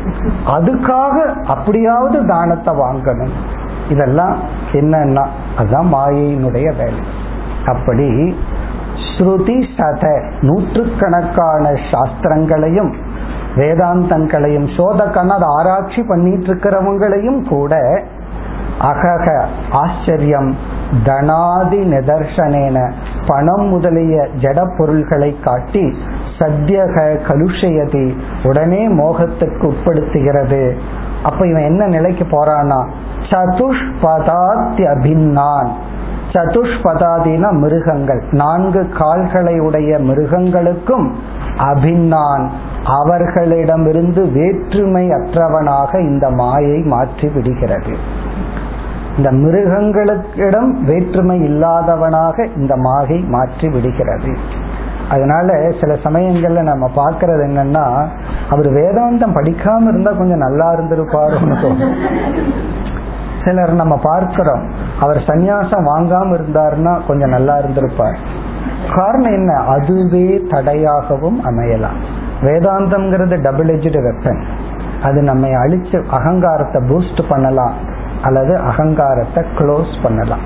இந்த சின்மயானந்த சாமிஜி சொல்லுவாங்கல்ல ஒருத்தர் போய் நான் கடோபனிஷத்தை முடிச்சிட்டேன் கேனோபனிஷத் முடிச்சுட்டேன் அப்படின்னு சொல்லும்போது நீ அதை முடிக்க கூடாது அதை ஒன்ன முடிக்கணும். அப்படின்னு சொல்லுவாங்க. அப்படி ஐ பினிஷ்டு கடோபனிஷத்துனா. சாமிஜி சொன்னார் கடோபனிஷத் சுட் பினிஷ் யூ அப்படின்னார். அப்படி இந்த எவ்வளவுதான் சாஸ்திர படித்தாலும் அந்த மாயை என்ன பண்ணுதுன்னா அந்த புத்திய வந்து மோகத்திற்கு உட்படுத்துகிறது. சதுஷ்பதாத்தி அபின்னான். அதாவது மிருகங்களுக்கும் கீழாக மிருகங்களுக்கு சமமாக ஆக்கி விடுகிறது. அகடித கடனா படியசி மாயா. இதுதான் நடக்க முடியாததை நடத்தி காட்டும் மாயை. இப்ப இதுல இங்க என்ன சொல்லப்படுகிறது அப்படின்னா ஒன்று வந்து எது சாத்தியமோ அது சாத்தியம்னு நமக்கு தெரியாம சாதனையை சாத்தியமாக்கி காட்டுகிறது. பணமெல்லாம் வேணும் தான். நம்ம லட்சுமின்னு வழிபடுறோம். அதெல்லாம் நம்ம நிராகரிக்கல அவமதிக்கல. ஆனால் அது சாதனை. அது சாதனைன்னு இருந்தா அது நமக்கு அலங்காரம். அது சாத்தியம் ஆயிடுச்சுன்னா என்ன ப்ராப்ளம் வருதுன்னா எது சாத்தியமோ அதுக்காக நம்ம எதை வேணாலும் காம்ப்ரமைஸ் பண்ணிடுறோம். அப்ப பணத்துக்காக தர்மத்தை காம்ப்ரமைஸ் பண்றோம். புண்ணியத்தை காம்ப்ரமைஸ் பண்றோம். ஏன்னா அது சாத்தியம் ஆயிடுச்சு சாதனையா இருந்தா அதெல்லாம் காம்ப்ரமைஸ் பண்ண மாட்டோம். இப்படி மிருகங்களால் பாபத்தை சம்பாதிக்க முடியாது. ஆனால் மனிதன் மாய வசப்பட்டு மிருகத்தினால் செய்ய முடியாத கஷ்டத்தை பாபத்தை சம்பாதித்து கொள்கின்றான். அப்ப மிருகமா பிறந்திருக்கலாமேன்னு தோணலாம். ஆனால் மிருகத்தினால புண்ணியத்தையும் மோட்சத்தையும் சம்பாதிக்க முடியாது. அப்ப மனுஷனுக்கு தான் இங்க வந்து ரெட் லைட் மேலையும் போலாம் கீழே வரலாம். அப்படி இடைப்பட்ட நிலை.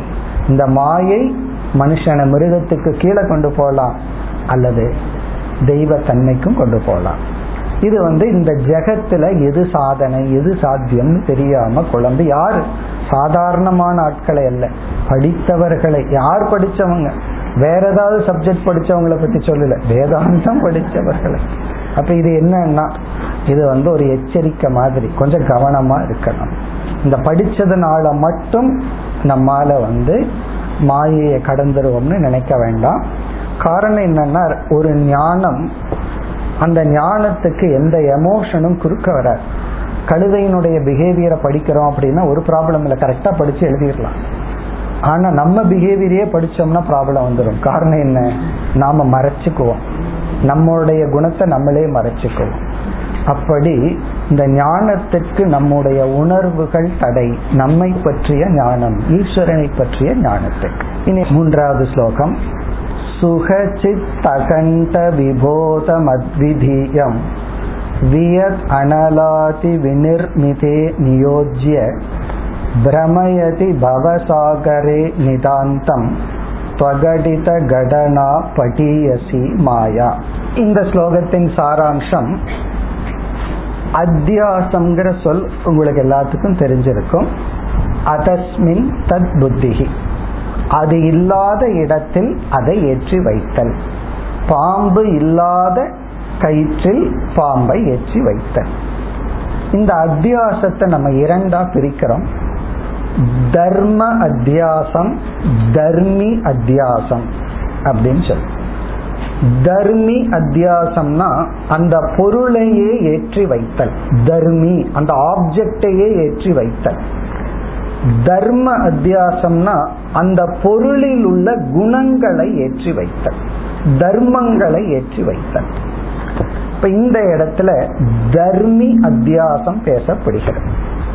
அடுத்த ஸ்லோகத்துல தர்ம அத்தியாசம் பேசப்படும்.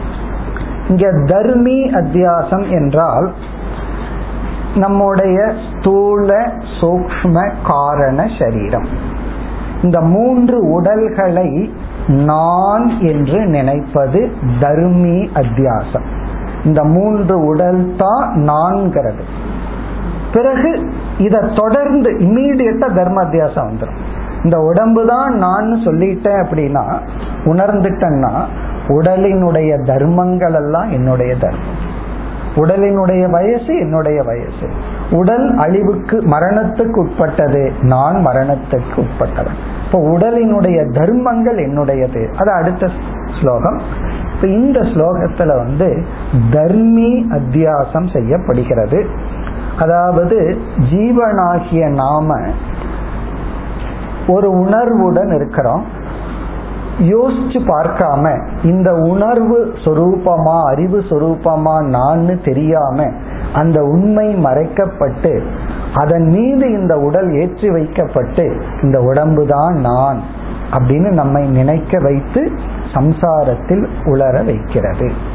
அந்த வேலையை மாயை செய்கிறது. அப்போ மாயை வந்து ஜீவனிடத்துல ஆவரணம் விக்ஷேபம் ரெண்டையும் செய்யுது. இப்போ விக்ஷேப சக்தியை ரெண்டா பிரிக்கணும். ஜீவனிடத்துல மாயை செய்யற விக்ஷேப சக்தி உடம்ப நான் நினைக்க வைக்கிறது. ஆத்மாவை மறைக்க வைக்கிறது. ஈஸ்வரனிடத்தில் இருக்கிற விக்ஷேப சக்தி ஜெகத்தை சிருஷ்டி பண்றது. இப்ப ஜெகத்தை பகவானுடைய விக்ஷேப சக்தி சிருஷ்டி பண்ணது. ஜீவனிடத்துல போய் இந்த உடம்பு தான் நான். அப்படின்னு சொல்லி இந்த உடம்ப நான்கிற ஒரு உணர்வை உருவாக்கி விடுகிறது. ஆனா எப்படிப்பட்ட நான்? அது விளக்கப்படுகிறது. இப்படிப்பட்ட என்னிடத்தில் இதற்கு சம்பந்தமே இல்லாத ஆப்போசிட்டா இருக்கிற ஒரு நேச்சரை நான் சொல்ல வைக்கிறேன். இப்ப வந்து சில பேர் ஒரே மாதிரி இருப்பாங்க. அவங்கள நம்ம தப்பா புரிஞ்சுக்கலாம். கொஞ்சம் கூட சம்பந்தம் இல்லாதவங்கள தப்பா புரிஞ்சுட்டா அது போல இங்க சொல்லப்படுது. சாதிருஷ்யமே இல்லாத நான் உண்மையிலேயே என்ன சொரூபமோ அதுக்கு ஜஸ்ட் ஆப்போசிட்டா இருக்கிற ஒன்ன போய் நான் நினைக்க வச்சு என்ன வந்து சம்சாரத்தில் உளர வைக்கிறது. அதுதான் இங்க சொல்லப்படுது. முதல் இரண்டு வரியில அந்த உண்மையான நான் யார்?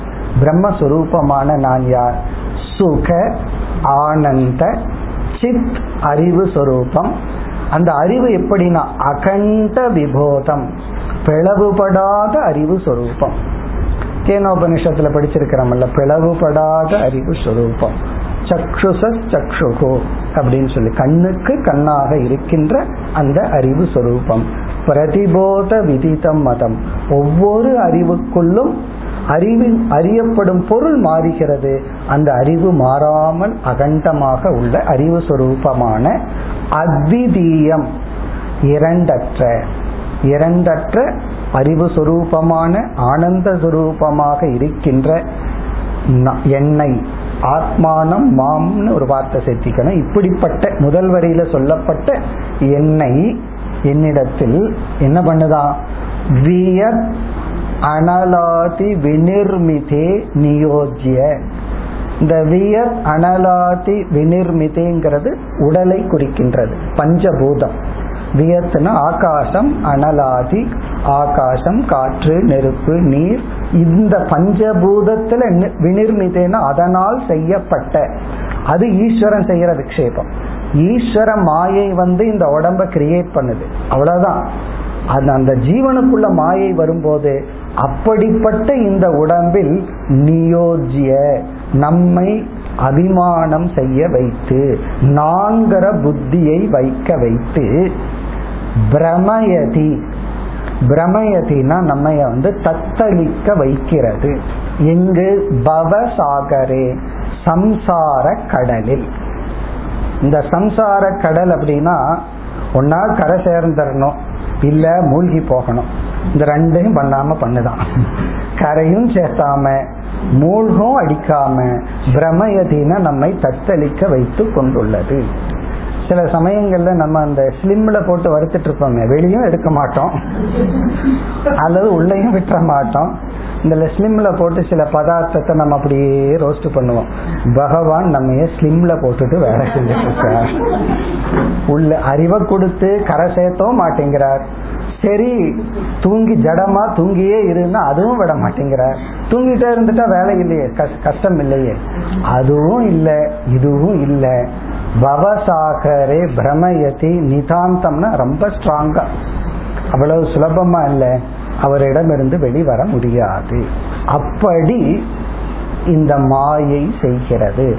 அதாவது சம்சார கடலில் நம்மை தத்தளிக்க வைத்துக் கொண்டு இருக்கின்றது அப்படி யோசிச்சு பார்த்தா சில பேர் கரெக்டா நான் வீட்டில் இருக்கிற மாதிரியே இருக்குன்னு தோணும். வெளியும் வர முடியல. உள்ளேயும் இருந்து சகிச்சுக்க முடியல. நடக்கிறத பார்த்துட்டு சகிச்சுக்க முடியல. வெளியே வரலான்னா அதுவும் முடியல. அதுதான் இங்க. பவசாகரே அப்ப என்னன்னா அப்ப நிஜமாலுமே இப்படியே கண்டினியூ ஆகுமான்னா அறிவு வந்தால் சீரியல் பார்க்குற மாதிரி பார்க்க ஆரம்பிச்சிடும் சீரியல் எப்படி இருக்கு? அதே போல வீட்டில் இருக்கிற ஒவ்வொரு கேரக்டரும் சீரியல் தான். அதை அப்படியே பார்க்க ஆரம்பிச்சிருவோம். அறிவு வரவில்லை என்றால் அதுவே சம்சாரம். சுவாமிஜிட்ட நாங்க படிக்கும்போது ஒரு அம்மாவோட ஹஸ்பண்ட் வந்து அவருக்கு பக்தியில எல்லாம் அவ்வளவு ஒரு இன்ட்ரெஸ்ட் இல்லை. தீபம்லாம் ஏற்றி வைக்க கூடாது என்ன செலவாகும் அப்படியெல்லாம் சொல்லிட்டு இருந்தாரு உடனே இந்த அம்மாவுக்கு ஏதோ பக்தி காலையில எந்திரிச்சா தீபம் ஏற்றணும் சரி நான் தோசைக்கு எண்ணெய் ஊத்திக்கல அதுல நான் தீபம் வச்சுக்கிறேன் அப்படின்னு அந்த அம்மா பண்ணிட்டு இருந்தாங்க. பின்ன அவர் செய்யற வேணும்னு இரிட்டேட் பண்றதுக்கு இவங்களுக்கு எதுல வேல்யூ இருக்கோ அதை வச்சா தானே இவங்க இரிட்டேட் ஆவாங்க. அந்த மாதிரி பண்ணிட்டு இருந்தாங்க. கொஞ்ச நாள் சாஸ்திரம் படிச்சாங்க. பிறகு வந்து அவங்க சொன்ன ஆரம்பிச்சாங்க அவர் பண்றதெல்லாம் எனக்கு உள்ள தமாசா இருக்கு. மனசுக்குள்ள சிரிச்சிட்டு இருக்க. சிரிச்சா இன்னும் ப்ராப்ளம் ஆகும்னு உள்ள சிரிச்சுக்கிறேன். அப்படின்னு எந்த ஒரு இன்சிடென்ட் எதை எந்த இடத்துல கை வச்சா இவங்க இரிட்டேட் ஆவாங்கன்னு அவர் கை வச்சுட்டு இரிட்டேட் பண்ணிட்டு இருந்தாங்களோ அதே இடத்துல அவர் பண்ணும்போது உள்ள இவர் சிரிச்சிட்டு இருக்காரு அவர் தோத்துட்டார். நான் சொன்னேன் ஜெயிச்சது நீங்கள்ல சாஸ்திரம். சாஸ்திரம் தான் ஜெயிச்சிருக்கு. சாஸ்திரம் உள்ள போயிட்டா எல்லாமே விளையாட்டா இருக்கும். எதை வந்து ஒரு பெரிய நம்ம தூய்மையா இருக்கிறது சுத்தமா இருக்கிறது இதெல்லாம் நம்மளுடைய கண்ட்ரோல் திடீர்னு ஒரு சூழ்நிலையில அசுத்தம் தான் வருது. நம்ம கண்ட்ரோல் இல்லை. அதை நம்ம வேடிக்கை பார்க்கணும். அதுதான் இந்த ஞானத்தினுடைய பலன். ஆனா இந்த மாயை அவ்வளவு சுலபமாக விடுவதில்லை. இப்ப இந்த இரண்டு ஸ்லோகமும் இந்த ஜெகத்தினுடைய பேதம். இந்த ஜெகத் வந்து சப்ஜெக்ட் ஆப்ஜெக்டா மாறி இந்த உலகம் பஞ்சபூதம் ஒண்ணுதான். ஒரே பிரின்சிபிளான இந்த பஞ்சபூதம் இப்ப எப்படி பிரிஞ்சிருக்குன்னா அனுபவிக்கிற நான் அனுபவிக்கப்படும் இந்த பொருள். இந்த பாடியா பிரிஞ்சு ஆப்ஜெக்டா பிரிஞ்சிருக்கு. யோசிச்சு பார்த்தா இந்த பாடிங்கிறது என்ன? இப்ப நம்ம சாப்பிட்ட இட்லி சப்பாத்தி தானே இந்த பாடி அதுதான் இந்த பாடியா இருக்கு. மீண்டும் நம்ம என்ன பண்றோம்? அதை தான் பண்ணிட்டு இருக்கோம். அப்போ ஆப்ஜெக்ட் சாப்பிடப்படும் பொருள் சாப்பிடுபவன் அப்படிங்கிறத பிரிச்சு இந்த சாப்பிடுபவன்கிறது யாருன்னா? அதுதான் தர்மி அத்தியாசம். சாப்பிடப்படும் பொருள் யாருன்னா? சாப்பிடப்படும்னா சாப்பாடு மட்டும் அல்ல புத்திக்கு இந்த பொருள் இந்த ஆடை இந்த நகை இந்த அலங்காரங்கள் இந்த வீடு இதெல்லாம் என்ன சந்தோஷப்படுத்தும்னு சொல்லி இவைகளெல்லாம் மீன்ஸ் தான். அதை எண்டா காட்டி இந்த உலகத்தை சப்ஜெக்ட் ஆப்ஜெக்ட்னு பிரிச்சு என்ன ஒரு சப்ஜெக்டா மாத்தி உலகத்தில் இருக்கிற பொருள் ஆப்ஜெக்டா மாத்தி அதுலேயும் எது சாத்தியம் எது சாதனம்னு குழப்பி என்ன சம்சாரத்துல வச்சிருக்கு. மூன்று பேதம் சொன்னாரு ஜெகத் பேதம். இனி அடுத்த ஸ்லோகத்துல ஜீவ பேதத்துக்கு வர்ற. நான்காவது ஸ்லோகம். அபகத குணவர்ண ஜாதி பேதே சுகசிதி விப்ரவிடாத்யகம் கிருதிம் ச ஸ்புடயதி சுததார கேகமோகம் ஸ்வகடித கடனா பதீயசி மாயா ஜீவபேதம் ஜீவர்களுக்குள்ளேயே வேற்றுமைகளை இந்த மாயை உருவாக்கி விடுகிறது. அதனாலதான் நான் சொல்றேன்? நீ நீ தான் நான் நான் தான் நல்லா சொல்லிக்கிறோம்ல நீ வேற நான் வேற அப்படின்னு சொல்றோம். இப்ப ஜீவபேதம். முதல்ல ஜீவன்கிற பேதமே பொய். ஜெகத்துங்கிற பேதமே பொய். ஈஸ்வரங்கிற பேதமே பொய். பிறகு இப்ப என்ன பண்ணுதான் ஜீவனுக்குள்ள பேதம் ஈஸ்வரனுக்குள்ள பேதம் ஜெகத்துக்குள்ள பேதம். ஜெகத்துங்கிற பேதம் எனக்கு வேறா ஜெகத் இருக்குங்கிறதே பொய். அந்த பொய்யுக்கு மேல பொய். அதுதான் அழகு. ஒரு பொய்ய சொல்லி அந்த பொய்யையே உண்மையா பேஸா வச்சுட்டு அதுக்கு மேல பொய் சொல்லுவார் என்னைக்குமே அப்படித்தான் எனக்கு ஒரு பொய் சொல்லிட்டீங்கன்னா அடுத்த பொய் எப்படி இருக்கணும்?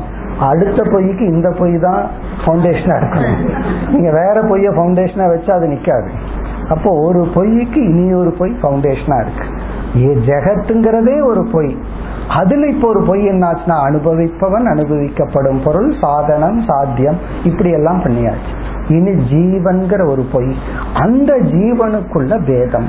அப்ப எந்த பேதமும் அற்ற என்னிடத்தில் இது போன்ற வேற்றுமைகளை இந்த மாயை எனக்குள் உருவாக்கி என்னை சம்சாரத்தில் ஆழ்த்துகிறது. எதெல்லாம் என்னிடத்துல கிடையாது எதெல்லாம் இந்த உலகத்துல இருந்துட்டு இருக்கோ ஜீவ பேதமா அதெல்லாம் உண்மையில் என்னிடத்தில் இல்லைன்னு முதல் வரியில சொல்றார். அபகத அபகதன ஃப்ரீ ஃப்ரம் இதெல்லாம் என்னிடத்துல கிடையாது. இதெல்லாம் இல்லாத என்னிடத்தில் இவைகளெல்லாம் என்னிடத்தில் இருப்பதாக ஜீவ ஜீவ வேதத்தை மாயை உருவாக்குகிறது. என்னென்ன? குண வர்ண ஜாதி பேதே அபகதே. குணம் சத்வரஜ குணம். வர்ண வர்ணாசிரமம் சொல்றமே. பிராமண கத்திரிய வைசிய சூத்ரன் இவன் பிராமணன் இவன் வைசியன் சத் வர்ண ஜாதி. அந்த வர்ணத்துக்குள்ளேயே ஜாதிங்கிற ஒரு அபிமானம். நான் இந்த ஜாதியை சார்ந்தவன் இந்த ஜாதியை சார்ந்தவன். ஒவ்வொரு நாட்டில் ஒவ்வொன்று ஒரு நாட்டில் வந்து ஜாதின்னு ஒரு வேற்றுமை இனி ஒரு நாட்டில் ஸ்கின் கலர் கருப்பு தோலை உடையவன் வெள்ளை தோலை உடையவன். இப்படிப்பட்ட வேற்றுமைகள் பேதே அபகதே. இதெல்லாம் உண்மையிலே இல்லாத நான் இவைகளெல்லாம் என்னிடத்துல கிடையாது. ஜாதி கிடையாது வர்ணம் கிடையாது குணம் கிடையாது. பிறகு நான் யார்னா? சுகசிதி ஆனந்தமான சைத்தன்ய சுரூபமான என்னிடத்தில். சுகம்னா ஆனந்தம் சிதினா சைத்தன்யம். அப்படிப்பட்ட மயி விப்ர விடாத்தியகம் கிருதிஞ்ச விப்ரன பிராமணன். விடாதினா வைஷ்யன். இது போன்ற அகங்கிருத்தின் இப்படிப்பட்டவன் நான் என்கின்ற ஒரு அகங்காரத்தை கொடுத்து அப்ப என்ன ஆகுதுன்னா ஜாதி பேதம் அற்ற என்னிடத்தில் ஜாதி அபிமானத்தை இந்த மாயை கொடுக்கின்றது. இதெல்லாம் யோசிச்சு பார்த்தோம்னா யோசிக்காத வரைக்கும் இதெல்லாம் உண்மை. யோசிச்சு பார்த்தோம்னா அப்படி ஒண்ணு கிடையாது. ஜாதி அது அப்படியே யோசிச்சே பார்த்தோம்னா ஒண்ணு கிடையாது. ஜாதின்னு ஒண்ணு கிடையாது. இந்த கம்பெனிக்கு சொல்லுவாங்க. கம்பெனிங்கிறது இமேஜினரி பாடி ஆனா இவர் சொல்லிட்டு இருக்கிறதே கம்பெனி கம்பெனினே சொல்லிட்டு இருப்பார். ஆனா யோசிச்சு பார்த்தா கம்பெனிங்கிறது யார்? ஒண்ணுமே கிடையாது. அதே போல ஜாதி ஜாதின்னு சொல்லிட்டு இருக்கிற யோசிக்காத வரைக்கும். அதனாலதான் இதையெல்லாம் சைக்கலாஜிக்கல் லை அப்படின்னு சொல்லுவார்கள். சைக்கலாஜிக்கல் லைனா மன ரீதியாக நாம் உருவாக்கி கொண்ட பொய்கள். எத்தனையோ பொய்கள் உருவாக்குறோம். மன ரீதியா உருவாக்கி கொண்ட பொய் தான் ஜாதி. பிறகு என்ன ஆகுதுன்னா அந்த ஜாதிக்குத்தான சண்டையெல்லாம் வருது. நம்ம பார்க்கிறோமே ஜாதிங்கிற அடிப்படையில மனுஷன் மனுஷன் அடிச்சுக்கிறான் மனிதன் மனிதன் ஒருவனை ஒருவனை கொண்டுக்கிறான் யோசிச்சு பார்த்தா ஜாதின்னு ஒண்ணு கிடையாது.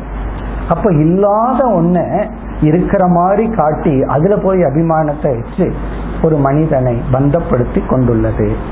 இனி வந்து பயாலஜிக்கல் லை அதை சொல்றார் அடுத்த வரியில ஸ்புடயதி சுததார கேக மோகம். அடுத்த பொய் என்ன அப்படின்னா இதை கொஞ்சம் டைஜஸ்ட் பண்ணிக்கிறது ஆரம்பத்துல கஷ்டமா இருக்கும். ஆனா உண்மை உண்மைதான். சுததார கேக மோகம். மகன் மனைவி வீடு போன்றவைகளில் என்னுடையது நான் தான் அப்படிங்கிற புத்தியை கொடுத்து. சுதன்னா மகன்.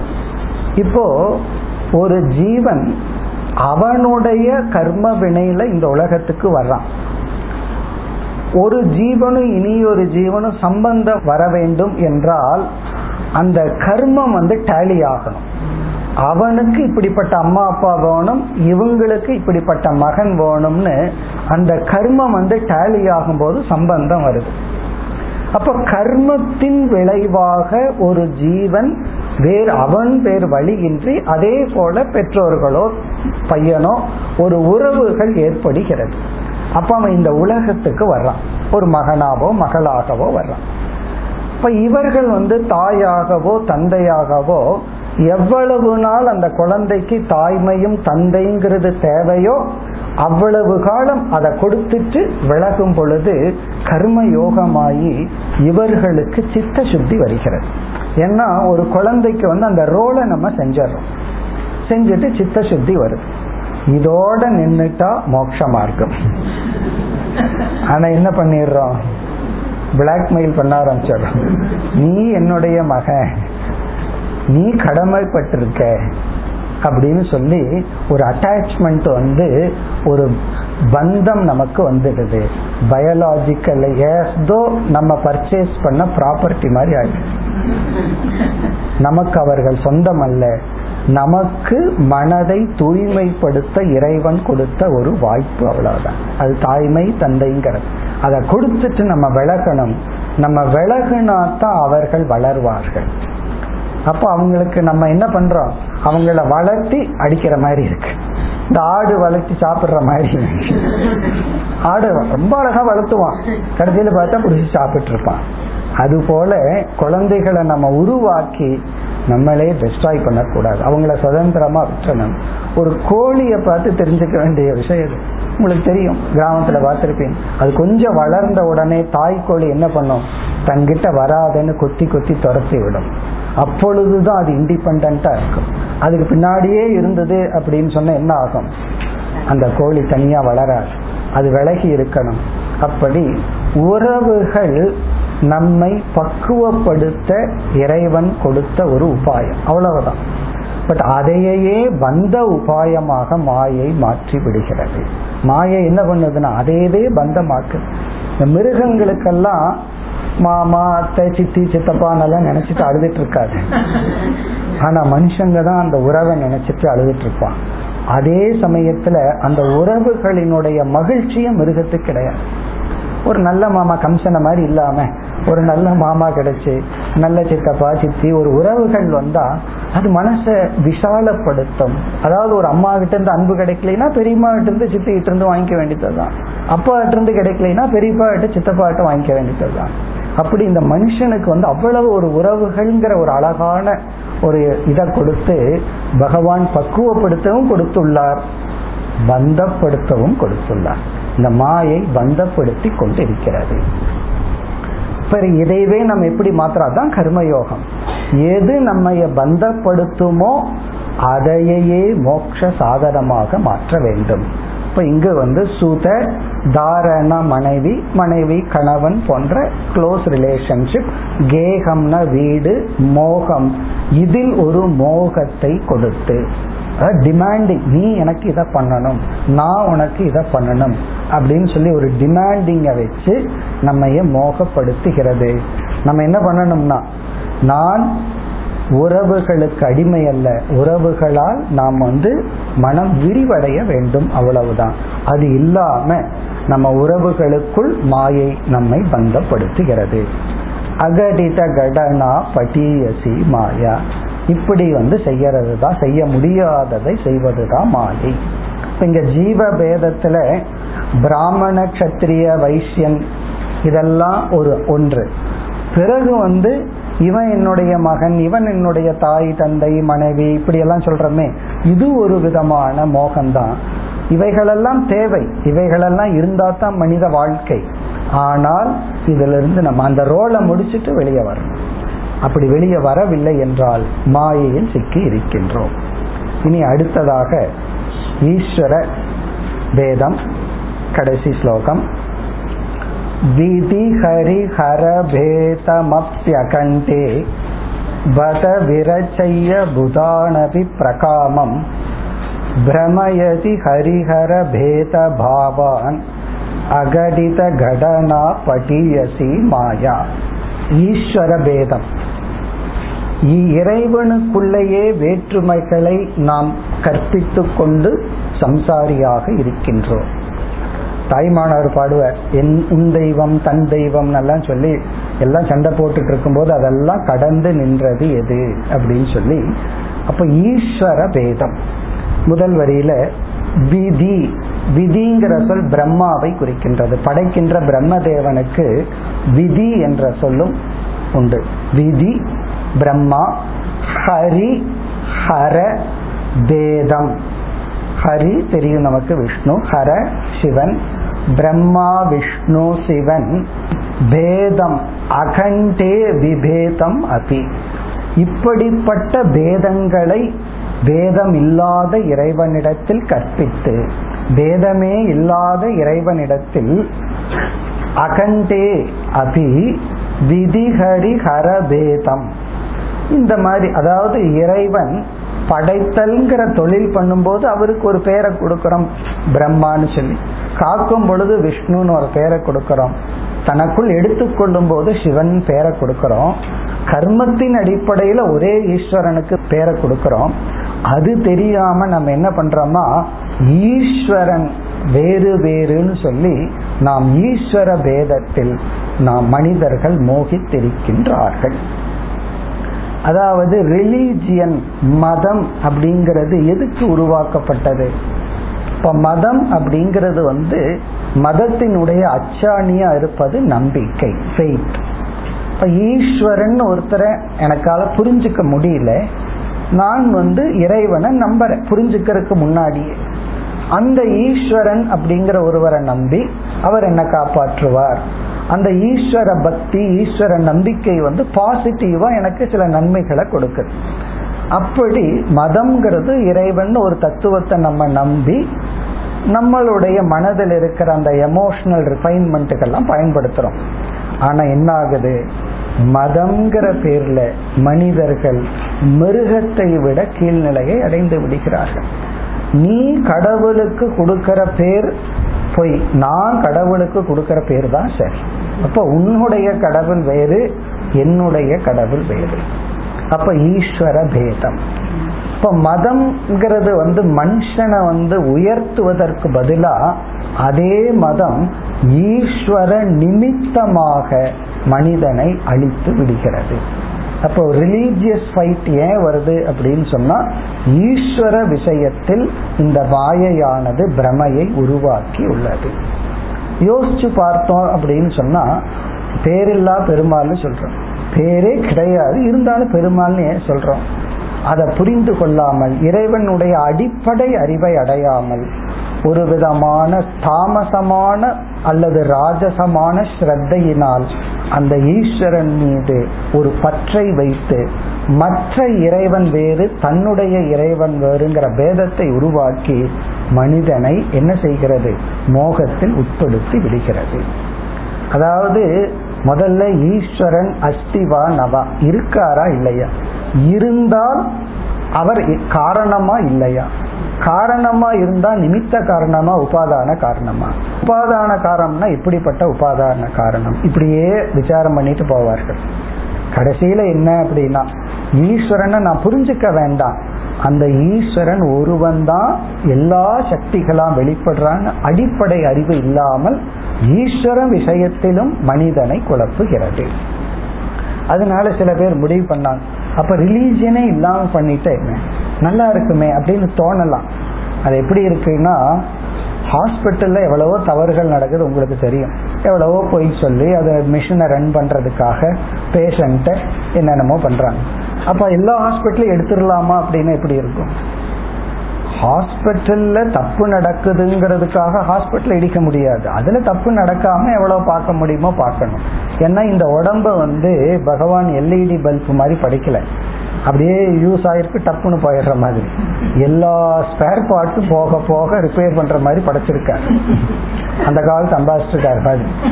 அப்போ நமக்கு வந்து ஹாஸ்பிட்டல் தேவை. அதே போல ஒரு ஹியூமன் மைண்டுக்கு ரிலீஜியன் தேவை. இர்ரிலீஜியனா இருக்கிறது சொல்யூஷன் கிடையாது. அந்த ரிலீஜியன்ல ரிஃபைன்மெண்ட் தேவை. கடவுளை சரியாக புரிந்து கொள்ள வேண்டும். அப்படி புரிந்து கொள்ளாமல் வத விரச்சைய புதானபி பிரகாமம். இங்கேயும் படித்தவர்களை இந்த சாஸ்திரமெல்லாம் படித்தவங்க தான் கடவுள் மீது போராடி கொண்டு இருப்பார்கள் உன் கடவுள் என் கடவுள் நான் சொல்றது தான் கடவுள் நீ சொல்றது கடவுள் அல்ல. அதனால ஒரு சிந்தனைவாதி சொன்னார் அழகான கருத்து. புரிஞ்சிட்ட தெய்வம் தெய்வம் புரியாத தெய்வம் பிசாசு அப்படின்னா. டெவில் ஒண்ணு கிடையாது. காடு தான் டெவில் நீ தப்பா புரிஞ்சுட்டீன்னா அது டெவில் நீ சரியா புரிஞ்சுட்டா அது கடவுள். கடவுளை ஒழுங்கா புரிஞ்சுட்டா அது கடவுள். கடவுளை தப்பா புரிஞ்சுட்டா அது டெவில் ஏன்னா அந்த டெவில் என்ன பண்ணுது? கடவுளை பேர சொல்லிட்டு எல்லாத்தையும் சாகடி. அப்போ அந்த டெவில் என்ன ஆயிடுது? ஆனா அது டெவில் ஆயிடுச்சு. நீ கடவுளை தப்பா புரிஞ்சுட்டா அதுவே பிசாசா உனக்குள்ள மாதிரி மாறி நீ மனிதர்களுக்கு கீழாக சென்று விடுகின்றாய். விரச்சைய புதானபி பிரகாமம் பிரமயதி ஹரிஹர பேதம் பேத பாவான். இங்க ஏன் ஹரிஹர பேதம்னு சொன்னார்னா அந்த காலத்துல வேதத்தை ஆதாரமா கொண்டுதான் சிவன் விஷ்ணுங்கிற தத்துவம். அதை புரிஞ்சுக்காம சிவன் கோயிலுக்கு போக மாட்டேன் விஷ்ணு கோயிலுக்கு போக மாட்டேன்னு அந்த காலத்துல இப்படி இருந்துச்சு. இன்னைக்கு அது இல்லை எல்லாம் ஒன்னாயிடுச்சு அப்போ அதனால அந்த உதாரணத்தை சொல்ற. ஹரிஹர பேதம் சிவன் விஷ்ணுங்கிற பேதத்தை பாவான் கடயதி. அதாவது ஈஸ்வரன் தான் நமக்கு ஈஸ்வர சிந்தனையை கொடுக்கிற. பகவான் நினைச்சிருந்தா நம்ம மனசுக்கு ஹியூமன் மைண்டுக்கு பகவான்கிற சிந்தனை இல்லாம படைச்சிருக்கலாம். அதே மாயை தான் என்ன பண்ணுதுன்னா அந்த பகவானை தப்பாம் புரிய வச்சுக்குது அதனாலதான் சொல்வார்கள் man cannot escape from the thought of God மனிதன் இறைவன்கிற சிந்தனையிலிருந்து தப்பிக்கொள்ள முடியாது. அவன் இறைவன் நினைச்சு ஒன்னா இருக்குன்னு சொல்லணும் இல்லைன்னு சொல்லணும் இல்லை தப்பு தப்பா ஏதாவது சொல்லணும். ஏன்னா இப்படித்தான் மனிதன் படைக்கப்பட்டுள்ளான். ஏன்னா காடுங்கிற தாட் மனுஷனுக்கு வர்றதான் மனிதனுக்கு கொடுக்கப்பட்ட ஆறாவது அறிவு. அதுலேயும் இந்த மாயை போய் தன் வேலையை காட்டிடுவான் அதாவது அந்த இறைவனை அடையணுங்கிற வாய்ப்பை கொடுத்து அந்த வாய்ப்பு மனுஷனுக்கு கொடுக்கப்பட்டிருக்கு அதுக்குள்ளேயும் இந்த மாயை போய் வேலை செய்யுது. ஈஸ்வர பேதத்தையும் கொடுக்கிறது. இவ்விதம் இந்த ஐந்து ஸ்லோகங்கள்ல என்ன செய்துள்ளார்? மூன்று வேதத்தை முதல் ஸ்லோகத்துல அறிமுகப்படுத்தி ஜீவ ஈச ஜெகத் வேதம்னு சொல்லி ரெண்டு ஸ்லோகத்துல ஜெகத் வேதம் இந்த சரீரம் இந்த உலகம். இந்த உலகமும் பஞ்சபூதம் சரீரமும் பஞ்சபூதம். அதை பிரிச்சு இந்த உடல் அனுபவிப்பவன் உலகம் அனுபவிக்கப்படுவதுன்னு ஒரு வேற்றுமையை உருவாக்கி பிறகு எதெல்லாம் லட்சியம் இல்லையோ அதெல்லாம் லட்சியமாக காட்டி நம்மை குழப்பி பிறகு ஜீவ பேதம்னு வரும்போது ஜீவன்னா ஒண்ணுதான். இப்ப வந்து நம்ம ஒருத்தரை பார்க்கிறோம் இனி ஒருத்தரை பார்க்கிறோம். கண்ணு வந்து இவரை மட்டும் காட்டி அவங்க வேலையை முடிச்சுக்குது. இவரை பார்க்கும்போது அவரை மட்டும் காட்டி வேலையை முடிச்சுக்குது. பிறகு யாரு ரெண்டு பேர் வேறுன்னு சொல்றா? யோசிச்சு பார்த்தா பிரம்மம். அது கற்பனை. அது கண்ணு காட்டல. காதும் காட்டல. பிறகு அந்த வேற்றுமைங்கிற புத்தியே அப்புறமான சித்தம். இத மாயை செய்து மனிதனை பந்தத்திற்குள் வைத்துள்ளது. பிறகு ஈஸ்வரங்கிட்டையும் அது போயாச்சு. ஈஸ்வரன் வரைக்கும் அந்த மாயை போய் மனிதனை பந்தத்தில் வைத்துள்ளது. இந்த ஸ்லோகம் எதுக்குன்னா நம்ம பயப்படுத்துறதுக்கல்ல. இதெல்லாம் படிச்ச உடனே நமக்கு பயம் வந்துடக்கூடாது. அப்ப இவ்வளவு பவர்ஃபுல்லா மாயைனா அந்த மாயையே ஆத்மாவாகிய என்னை சார்ந்துள்ளது. அந்த ஆத்மாங்கிற என்ன நான் புரிஞ்சுட்டேன்னா அந்த மாயை என்னுடைய சக்திக்குட்பட்டது. எப்படி பிரம்மத்தை சார்ந்து மாயை இருக்கு அந்த பிரம்மன் அந்த மாயையை வச்சுட்டு விளையாடிட்டு இருக்கார். ஜீவனாகிய நாமும் அந்த பிரம்மன் தான் நம்ம நாம பிரம்மன்னு புரிந்து கொண்டால் இந்த மாயை நமக்கு அலங்காரம். நாம புரிந்து கொள்ளவில்லை என்றால் அலங்காரத்துக்கு ஆப்போசிட் என்ன சொல்லலாம்? அலங்கோலம்னு சொல்லலாம். அதுதான் சம்சாரம். இப்ப இந்த ஸ்லோகம் வந்து சாதகர்களுக்கு எச்சரிக்கை விடுக்கின்ற ஸ்லோகம்.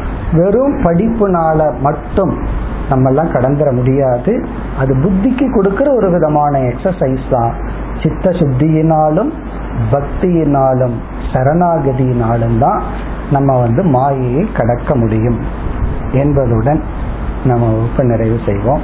ஓம் போர் நமத போர் நமிதம் போர் போர் நமுதச்சதே.